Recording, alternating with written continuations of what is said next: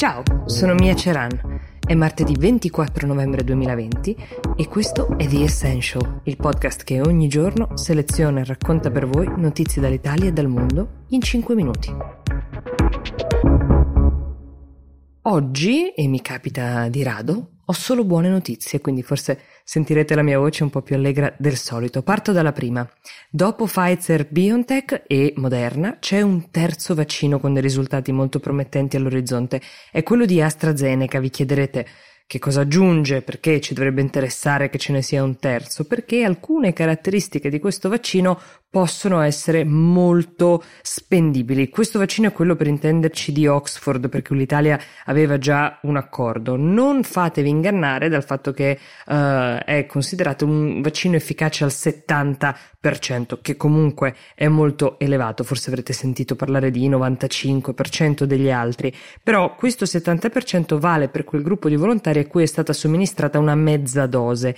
Un sottogruppo invece ha avuto un'aggiuntiva somministrazione intera, quindi una e mezzo, e l'efficacia è aumentata fino al 90%. La novità più importante però è quella che riguarda la conservazione di questo vaccino, che a differenza degli altri può essere tenuto in un frigo normale e non a meno 20 o meno 80 gradi. Questa caratteristica è quella che ci offre più speranza, soprattutto per quelle aree del mondo più remote, meno attrezzate, dove il tema della conservazione sarebbe stato un limite enorme.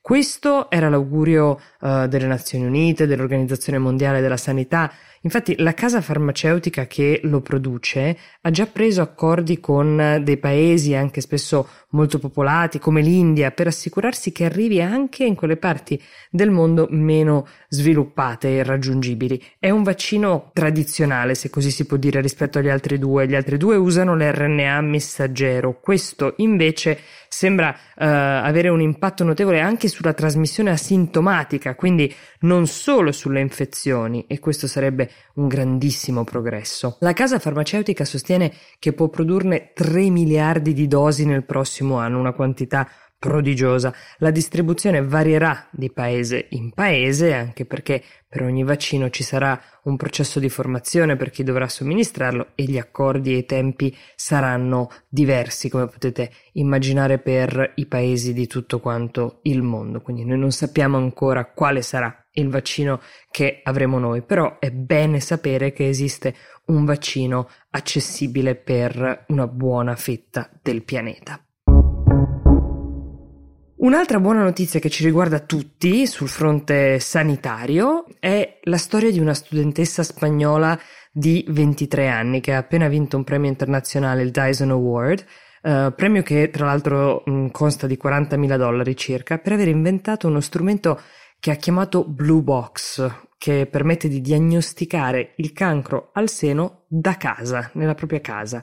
Si tratta uh, proprio di una scatola blu all'interno della quale si inserisce un campione della propria urina e tramite l'uso dell'intelligenza artificiale dei biosensori sostanzialmente nella scatola leggono i marker che segnalano la presenza di forme tumorali, anche ai primissimi stadi, molto prima di quando normalmente si potrebbe ad esempio percepire qualcosa di strano con il meccanismo dell'autopalpazione, che è un modo per sentire se si hanno dei noduli. Il tumore al seno colpisce ogni giorno migliaia di donne. La differenza principale è lo stadio a cui si incontra il tumore, questo per le chance di guarigione è la ragione per cui si fanno uh, tante campagne per chiedere alle donne di sottoporsi regolarmente ai controlli, ma è chiaro che avere uno strumento in casa che possa effettuare questo controllo e non dover necessariamente pianificare, prenotare, in alcuni paesi anche pagare uh, una mammografia o altri strumenti di prevenzione aumenta esponenzialmente le possibilità di diagnosticarlo nei primissimi stadi. Questa studentessa si chiama Judith Giro Bennett. Mentre vi parlo sto guardando questa foto di lei che è sorridente con questi occhi azzurri molto emozionati, cinge questa scatola che, per darvi un'idea, è poco più grande di un router. Uh, aveva iniziato a produrre un prototipo già nel 2017 mentre studiava ingegneria biomedica a Barcellona e ha continuato a lavorare all'Università di Irvine in California durante il master fino al raggiungimento di questo straordinario obiettivo. Nel frattempo, cosa che probabilmente l'ha motivata ulteriormente, anche sua madre si è ammalata di cancro al seno.